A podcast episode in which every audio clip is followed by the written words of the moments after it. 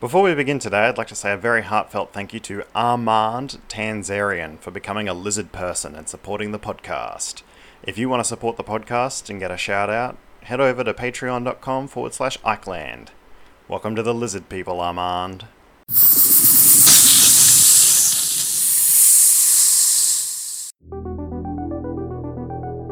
The world needs to hear this. Showing how these reptilian bloodlines in this Chitauri, this reptilian group, expanded their power across the world.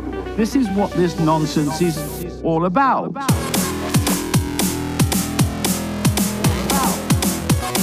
There are lies.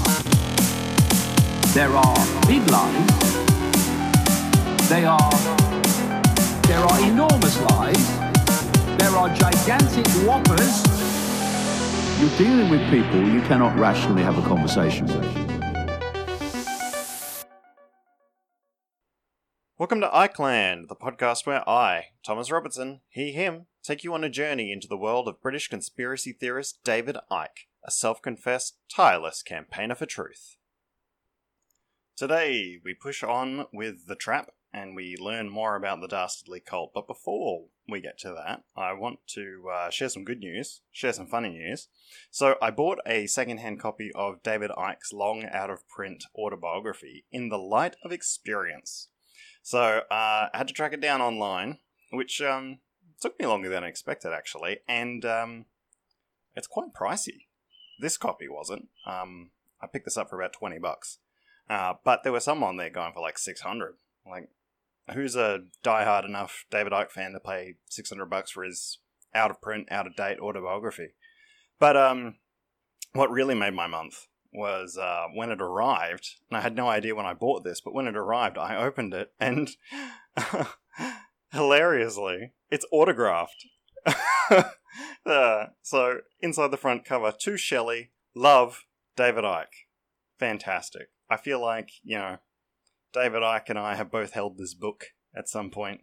You know, we're connected through this through this crappy paperback, through space and time. So, ah, hilarious. Anyway, on with the show.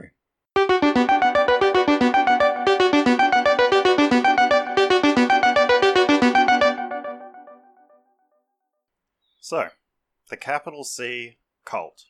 What have we learned so far? Well, Icke has told us, and I'll quote him here, that a non human force is ultimately behind the global cult, with the goal of infiltrating, achieved, and then taking over human society, almost there, through control of perception via technology. This includes a program of mass depopulation, which I have long predicted. The cult's ultimate goal is total human control. In order to do this, the cult has infiltrated and usurped control over important parts of modern society. The cult's most immediate goal is to control what we consider to be reality, limiting our perceptions and dimming our imaginations. Icke repeats this ad nauseum throughout this chapter. Here's a few quotes. All cult influence and control comes from hijacking human perception, and, in turn, perception comes from information. We form our perceptions from information received from whatever source. And, what you believe, you perceive, and what you perceive, you experience. It's a feedback loop. Perceive and believe are interchangeable. Behavior and experience are always the outcome, no matter what their order. And everything is about perceptual control and pursuit of behavior control, as information leads to perception, which leads to behavior, which leads to human society, and, most notably, its direction. And the cult has secured control of government, global finance, and corporate commerce, and most importantly, it has seized ownership of education, the mainstream media, and Silicon Valley platforms. Perception.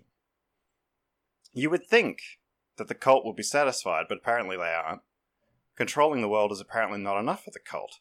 The cult strives to control human experience itself, and the cult's control over the physical world and human society are just means to this end. Icke tells us People rightly highlight the structure of control through governments, media, corporations, and the organised crime referred to as banking and finance. Go deeper into the rabbit hole, and all these apparently physical phenomena are architects of perception. It's all perception. If you have access to money, you have a certain perception. If you don't, you have a different perception. and not least of your own potential to live the life you desire. What you believe, you perceive, and what you perceive, you experience. It's a feedback loop. Perceive and believe are interchangeable. Behaviour and experience are always the outcome, no matter what their order. Governments and their agencies may appear to be making decisions and laws affecting the population, but at their core, governments are, the, are telling the population what to believe and perceive.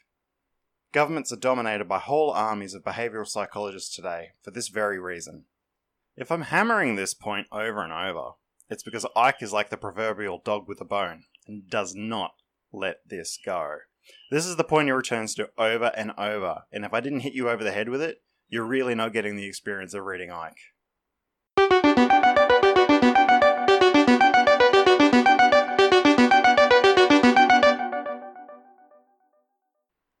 Now, last episode we learned from Icke how the cult controls governments, corporations, and everything else through the installation of key people in key positions.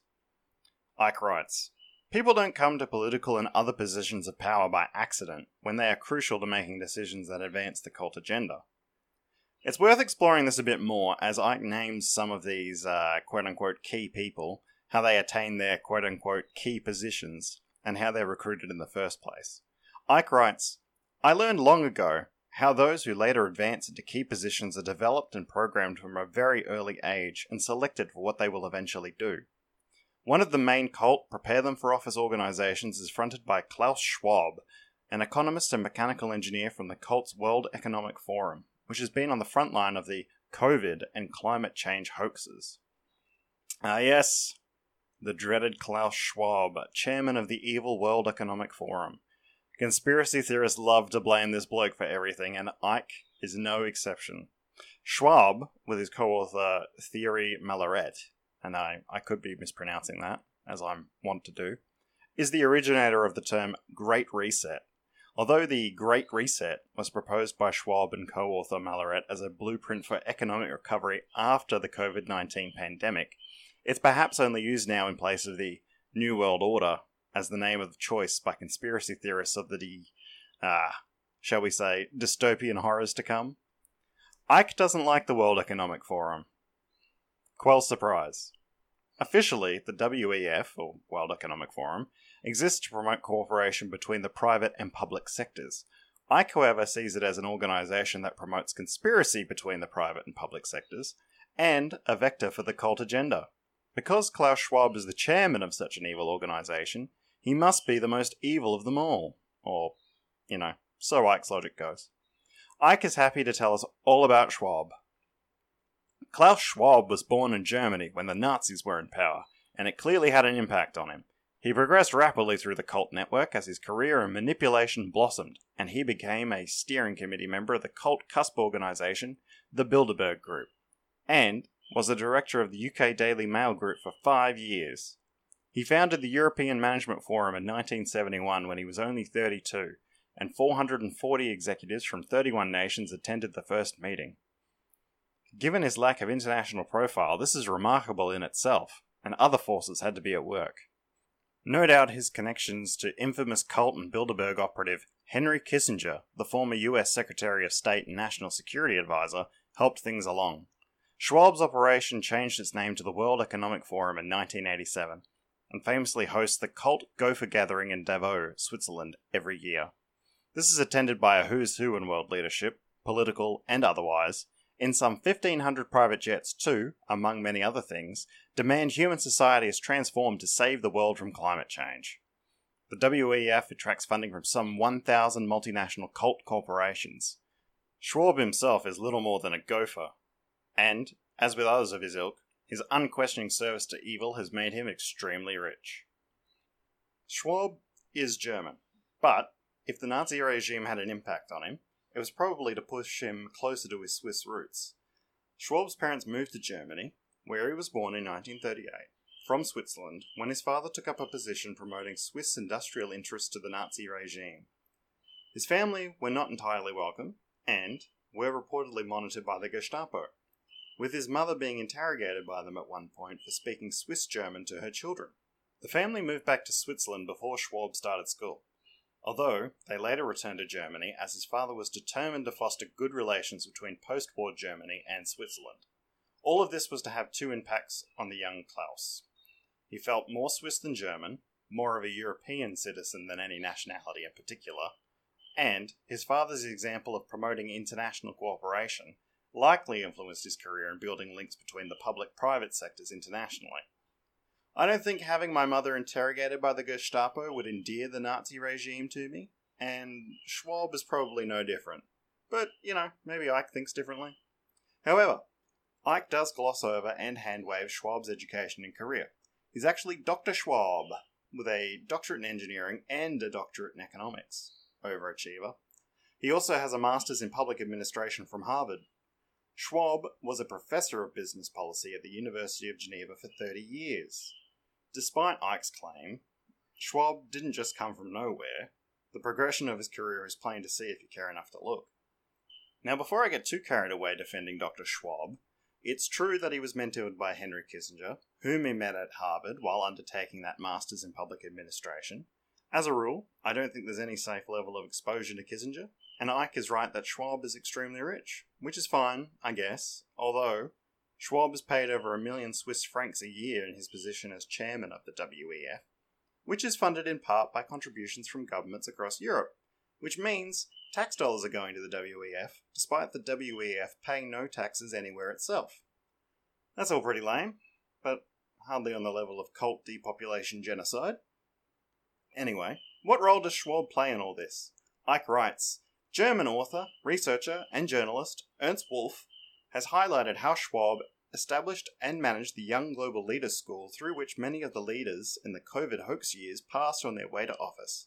No wonder they all have sung from the same cult song sheet throughout the fake pandemic and responded in almost exactly the same way.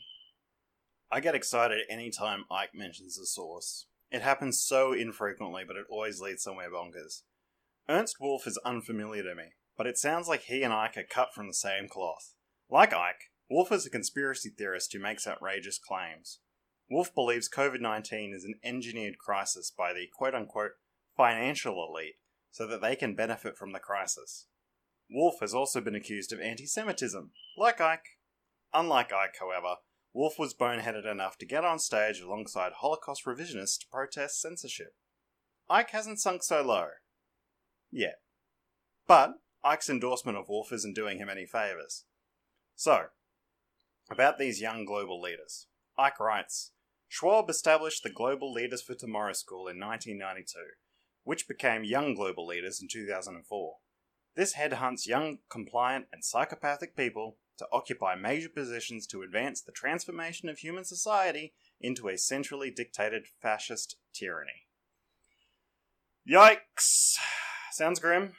Anyway, according to Icke, Wolff has a lot of valuable information about the Schwab founded Young Global Leaders program, the graduates of which are everywhere. Icke writes You can have a Schwab graduate invading a country, Schwab graduate condemning him with crocodile tears, literally, and Schwab graduate reporting the event to the public. Talk about keeping it in house. Author Ernst Wolff says the school appears to include some critics of the system to give the illusion of diversity. Personally, I'm confused about the literal tears of a crocodile being used to condemn someone. But I assume this is some arcane reptilian lizard person shit that I'm not in on. Anyway, Icke spends a few pages naming names of Schwab acolytes. He writes Names from the first class in 1992 included Angela Merkel, longtime Chancellor of Germany, or Angela Merkel, depending on who you ask, I guess. Nicolas Sarkozy, who became President of France, and yes, Tony Blair, a cult operative to his fingertips and UK Prime Minister between 1997 to 2007, when he helped to mass murder untold numbers of Iraqis in the 2003 invasion, justified by the lie of weapons of mass destruction. This war criminal has been vocal in his support for every fascist measure of the COVID period, and has never in his life seen a cult ass that he didn't want to lick.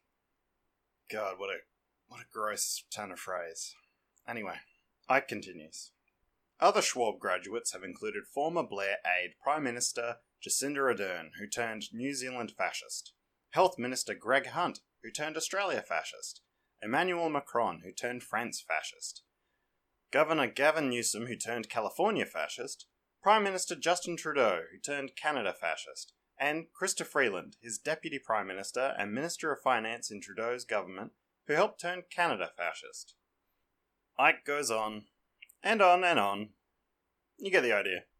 Leonardo DiCaprio makes an appearance on the list. Make of that what you will. A few other notable names pop up. Bill, COVID fascist Gates, Icke's nickname, not mine. Jeff Bezos, Mark Zuckerberg, Jimmy Wales, Jack Ma, Larry Page, Bono, and Chelsea Clinton, who Icke comments, daughter of the deeply corrupt and evil beyond belief cult operatives Bill and Hillary Clinton that I have been exposing in all their horrors since 1994. Yikes. Icke puts a bow on the whole thing by quoting Mussolini twice. Not two different quotes, mind you.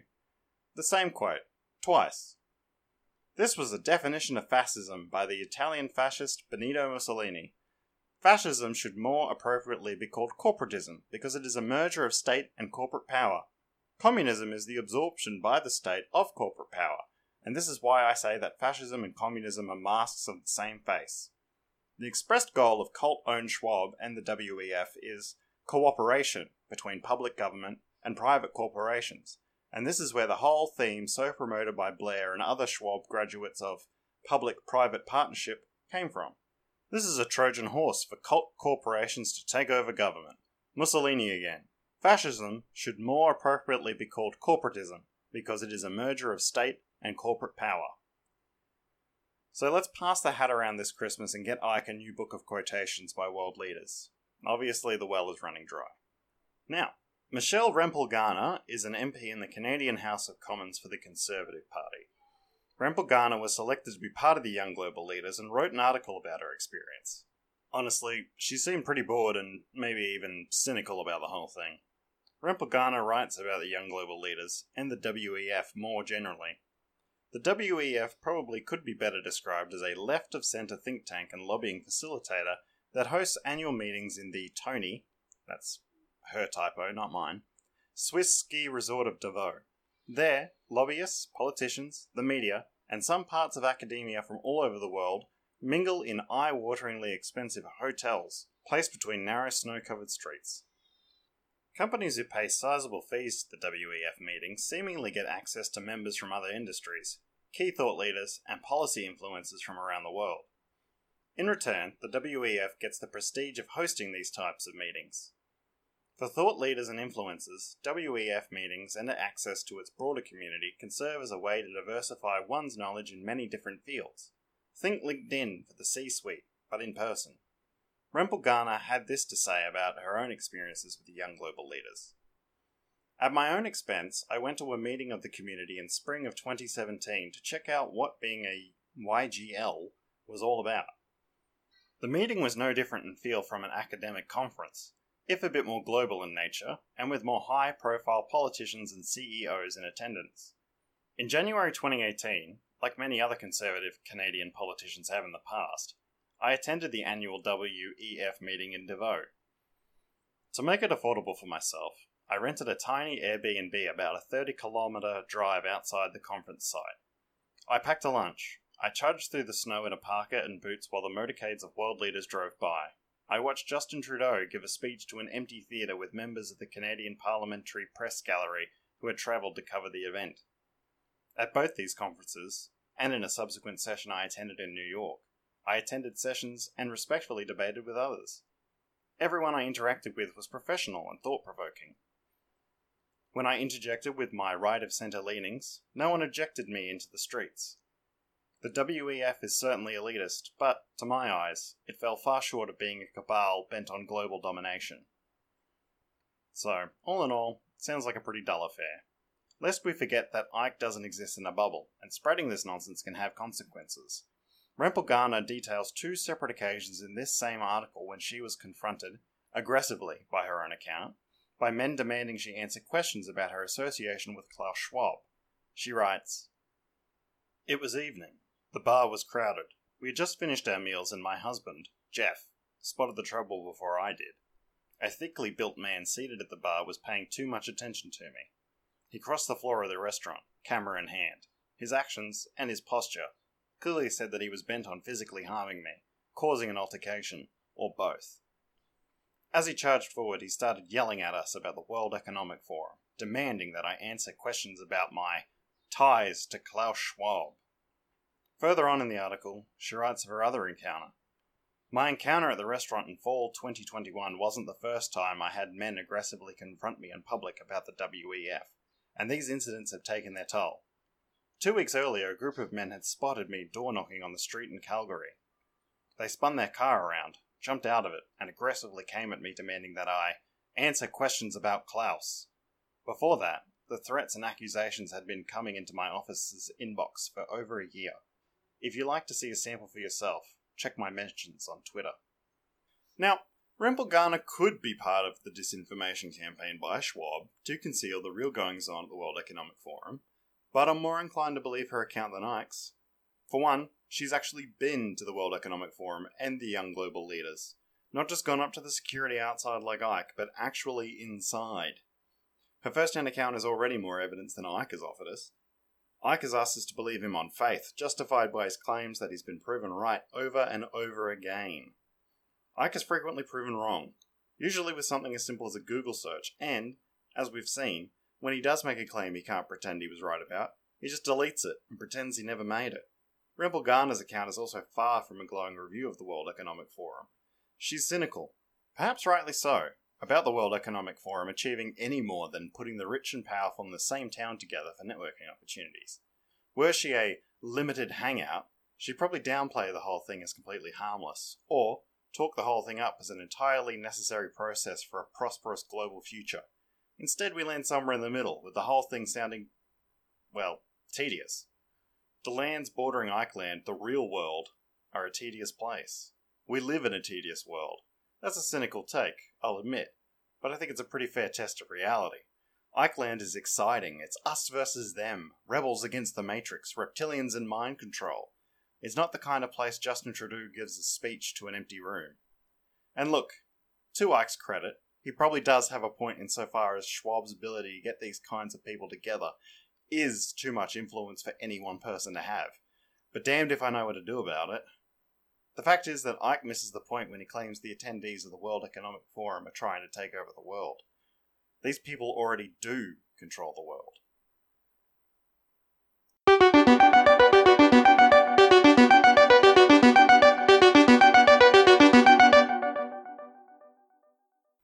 Who's who in the cult is one thing, but what are the cult actually doing?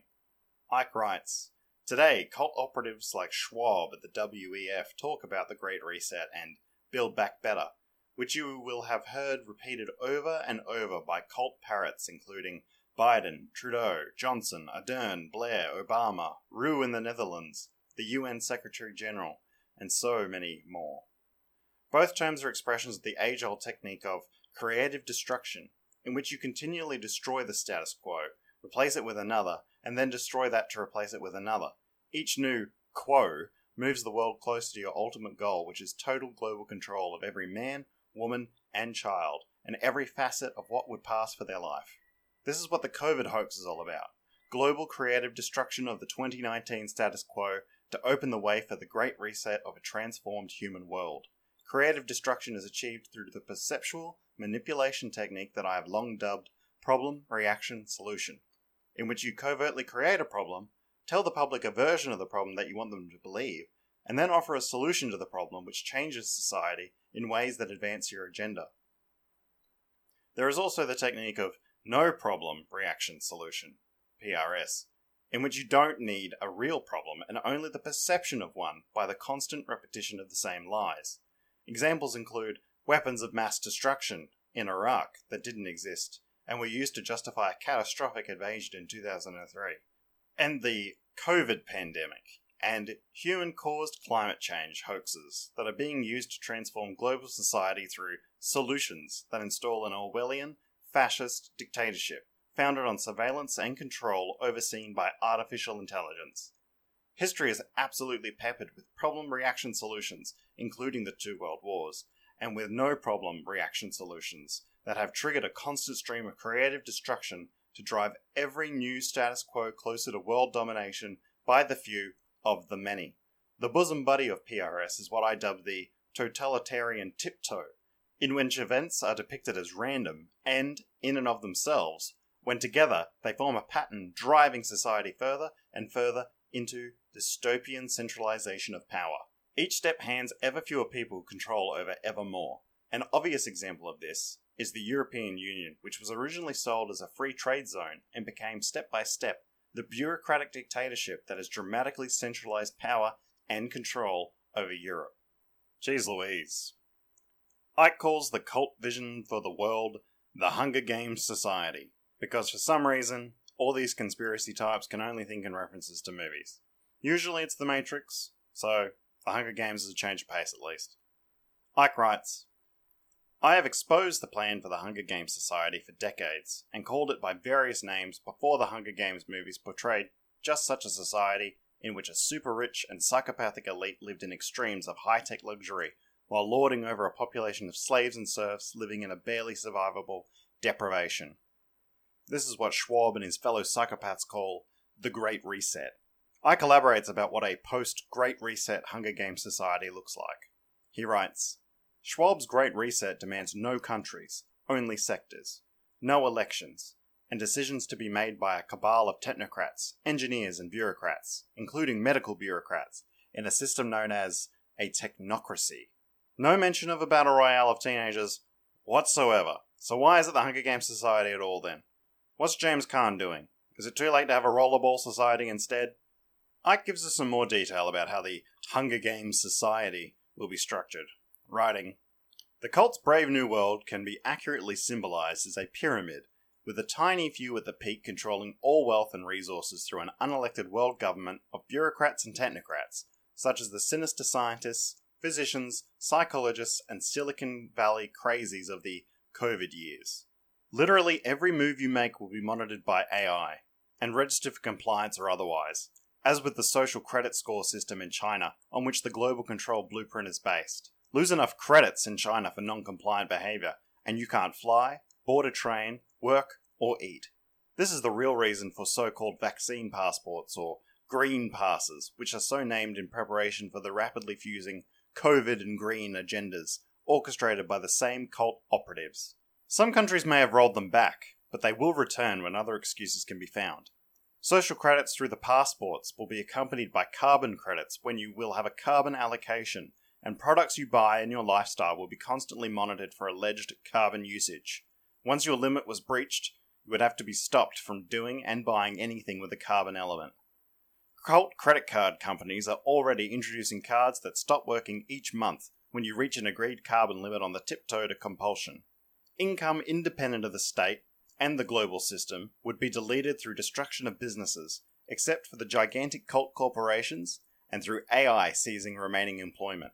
From this, we can see what lockdowns were really about, with the global economy holed below the waterline by COVID restrictions, followed by war and soaring inflation led by energy costs and staggering government spending on COVID. Between the population and the cult 1%, or less than 1% in truth, is designed to be a police military state, with the two forces ultimately amalgamated into one authoritarian, tyrannical force of human control, imposing the will of their masters. Most of this policing and militarization of enforcement would also be AI and not human. We are now seeing AI law enforcement being rolled out on the road to this technological tyranny. Those in uniform today, imposing the will of their perceived superiors and masters, should take note. Or those with the brain capacity to do so, that is. Notice how the police have come to look in uniform, armaments, and demeanour ever more like the military. The fusion is happening before your eyes via the totalitarian tiptoe. Well, that's a bummer. The Hunger Games Society sounds like a real drag, man. We'll all be living under the constant scrutiny of artificial intelligence, recording our every move and our every sin, denying us food when we don't hang the toilet roll whichever way around the cult prefers. You'll lay awake in bed, wondering when an unmarked van of militarized cult thugs will pull up, wrap a black bag around your head, and steal you off to the cult panopticon for not returning your shopping cart to the store. Icke is really pushing China as the model for what the cult want to implement worldwide, and it's a point he comes back to a lot that we haven't covered yet, but trust me, You'll be sick of hearing about China soon enough. Now, full confession. I've heard so much about the Chinese social credit system that I just assumed it was severe and draconian as you hear it is, without ever actually looking to see if it was before preparing this episode. Just goes to show that if you hear something repeated frequently enough, you will start to believe it. Icke certainly believes it. For one, it's not happening as widely as I thought it was, and it's much smaller in scope than the conspiracy theorists would have us believe. Currently, the social credit system is a record kept of dishonest and fraudulent financial behaviour, although there has been a lot of discussion and planning around the expansion of what it tracks. There have been a few trial programs by individual Chinese cities to broaden the scope of what the system records to include what the authorities there deem antisocial behaviour. Jaywalking, for example. But these aren't widespread and have only been happening on a local level. Furthermore, individuals don't have a numerical social credit score which is impacted by these offences. Instead, a record is attached to their file listing their offence, so not exactly at the point of denying people food for not picking up after their dog. The social credit system in China has a longer and more interesting history than I was aware of, but the point I'm trying to make is that it's far more complicated than Icke is making out. While the Chinese might not have been able to work the bugs out of their AI powered law enforcement and social compliance, the cult is apparently light years ahead. Icke writes They are collectively creating the smart grid, in which all humans and technology will be connected to the internet through the cloud, to form a hive mind in which perceptions will be delivered directly through a central control system. This is why almost everything today is preceded by smart. Smart televisions, smart meters, smart cards, smart cars, smart driving, smart pills, smart patches, smart watches, smart skin, smart borders, smart pavements, smart streets, smart cities, smart communities, smart environments, smart growth, smart planet. On and on it goes. Smart cities are now being built, and other cities converted will be high rise, densely occupied micro home megacities of total surveillance and control through AI. Every word, thought, and action, outside or in your own home, will be monitored and stored by the AI supergrid to ensure that you are obeying every decree to the syllable or consequences will follow. But that's not all. Remember, the Hunger Games Society also means AI is going to decimate the economy by replacing us at work. On the bright side, more time for podcasting, more time for listening to podcasts. Eh? Am I right? Thanks to the universal basic income the cult is planning to give us all, I'll still be able to get my. Well, so I would think. Luckily, Icke is here to shake me out of my complacency. Icke is deeply suspicious of universal basic incomes, or UBIs, which he sees as. what else? A plot for cult control. Icke writes about it the idea is to bring the population to its economic knees, control, and then step forward with a solution in which a new system to save the people is swapped for all that the people own. This is the origin of the World Economic Forum mantra that you will own nothing and be happy. A small, guaranteed income will be paid by government and only if you do everything authority, the cult, tells you to do. So there you go. What sounds like freedom is just another cage, Guess if we want to make more than a pittance, we'll all be enlisting in the military slash police force, guarding the 1% from the desperate masses. I just hope the uniforms are suitably dystopianly chic. You will own nothing and be happy is a phrase you'll often hear bandied about whenever someone talks about the evil plans of the likes of Schwab and the WEF. It has its origins in an article by Ida Auken that the WEF published on their website. Auken's article is a companion piece to an earlier essay she wrote in which she extolled the virtues of the sharing economy and a future where buying products has been replaced by services which provide you with what you need for everyday life. For example, in the future Auken envisions, you wouldn't own appliances like a fridge or a washing machine. Instead, you would rent them from a service which would maintain and replace them for you when they became obsolete. The idea being that renting them would cost less than buying them and maintaining them with costly repairs yourself. Auken imagines this becoming the norm for all of the commodities of daily life food, clothes, you name it. Auken never uses the phrase, you will own nothing and be happy. That originated as a meme criticizing Auken, created from a video that accompanied the article on the WEF website. Auken has clarified that this isn't how she necessarily envisions the future to be, nor is it what she would necessarily hope future life would be like, but that she was simply trying to stimulate conversation about the potential of the sharing economy. The WEF has also responded to the criticism of the article by reminding us all that they have no plans to take away our private property. For now, at least. But wait, what about those of us with the foresight to see all this coming? Those of us who have been following Icke for years and had the clarity of mind to take all our cash and bury it in the backyard for just such a dystopian occasion? They're out of luck too, I'm afraid. Icke writes Pressure to impose the Schwab policy of a digital ID would allow not only bank accounts to be seized, but access to anything online blocked by blocking your ID code without which you would not be able to do anything. Obey, or you will become a non person incapable of feeding yourself or your family. The plan to phase out cash and impose a single global digital currency, which I revealed in the Robots Rebellion in 1993, is all part of forcing people online where their money can be confiscated.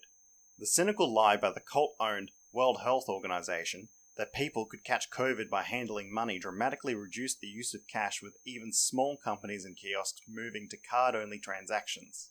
Newspapers were quick to point out that, although you could catch COVID from paper money, you could not do so by handling newspapers. The virus, it seems, knew the difference between different types of paper. I asked supermarket staff banning cash why, if you could catch COVID from paper money, they were still selling newspapers. Bewildered looks came back in reply, and no words. My god, the naivety of the human race is breathtaking. Yikes. You'll need to enter a code to use the internet. Old man Schwab is going to know exactly what type of pornography you're into, and which words you can't spell but have been Googling to spell check. Schwab doesn't care about that stuff though. It's about a digital currency and killing cash. Icke has been warning us cash was an endangered species since 1993. Apparently. 30 long years and cash is still here. That might say something about Icke's powers of prophecy.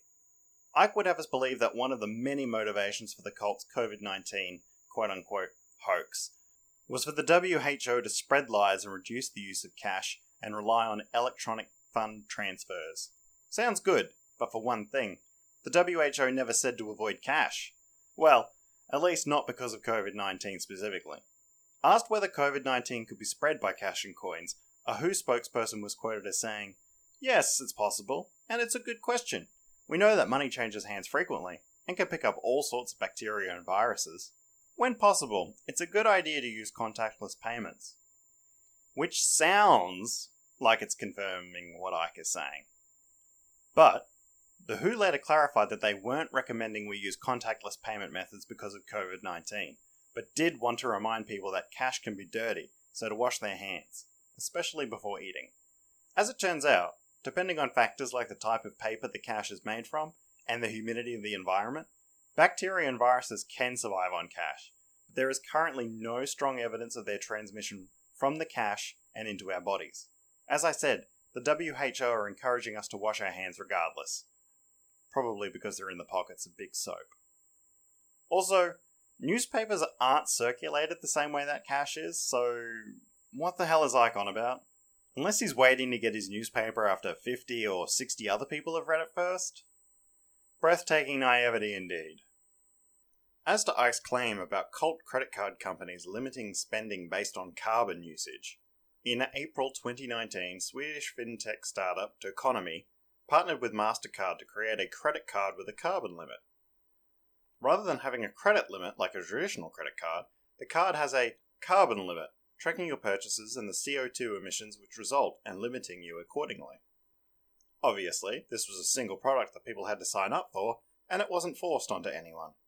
Notice I said was, that's because the card was discontinued last year in 2022. So, that's the Hunger Games Society. Pretty bleak, some rough times ahead. But, you know, societies change, civilizations rise and collapse. We'll just wait it out until we can overthrow the cult controllers. After all, People never change. We'll still be human, right? Wrong. Icke writes The hive mind of groupthink for which humanity has become infamous is planned to be made technologically official to block access to all free thought by connecting AI to the human brain and body. Self replicating nanotechnology and living synthetic genetic material identified by proper doctors and scientists in the vials of the COVID fake vaccines are designed to enter the brain and rewire the entire genetic structure for those that it doesn't actually kill in a mass depopulation program. Biological Human 1.0 is being phased out for the synthetic Biological Human 2.0, which will get its thoughts, emotions, and perceptions direct from AI. Not even the manipulation and censorship of information to dictate perception will then be necessary. AI will be your mind. Bloody hell, that's a pretty wild claim. Surely, Icke must have some rock solid evidence to back something like that up. I mean, all of his other claims have been bullshit, but this could be the one he's right about, right? Well, the COVID 19 vaccine bullshit is so immense that we're going to need to address it all on its own, so put a pin in that for now. As to Icke's claim of our impending ascension to techno zombies, he cites futurist Ray Kurzweil as his source, writing This Google executive and futurist, Ray Kurzweil, openly laying out his very plan as his masters seek to sales pitch this horrific end of humanity as the creation of the godlike human. His official period for instigation is 2030, and what he describes is already well underway. Our thinking will be a hybrid of biological and non biological thinking. Humans will be able to extend their limitations and think in the cloud. We're going to put gateways to the cloud in our brains. We're going to gradually merge and enhance ourselves. In my view, that's the nature of being human. We transcend our limitations. As the technology becomes vastly superior to what we are, then the small proportion that is human gets smaller and smaller and smaller until it's just utterly negligible. So, Kurzweil has made the prediction that brain computer interfaces of the capability he describes here will be a reality by 2035, so that human beings will be human machine hybrids, a biology increasingly overtaken by technology. Now, I'm no award winning futurist, but, as a layman, based on a quick survey of the technical challenges still to be overcome, 2035 sounds optimistic to me. Kurzweil made this prediction in 2015, when 2035 was 20 years away. Far enough away that it sounds feasible, but close enough that it sounds exciting. Like the people in the 1950s who said we'd be living in cities on the moon by the 1970s, years before we'd even landed a manned craft there. Given the limits of what existing brain computer interfaces are capable of, and the invasive surgery needed to implant the necessary components in a living being, you can dismiss the claim that self replicating nanotechnology and synthetic genetic material hidden in the COVID 19 vaccines are capable of such a transformation as some wild, wild, the royal family of lizard people level bullshit.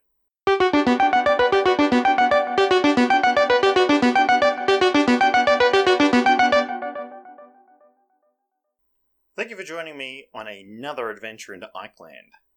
Next time, we'll be looking at the schemes of the cult and their ongoing effort to take control of humanity in greater detail, and with more specific themes in mind, like COVID 19, woke culture, banking. Honestly, there's very little about modern life that Icke doesn't actually like, so, um, yeah, it's ripe territory to explore. Until next time, remember that you too could at any point ascend to a techno zombie. Thanks for listening.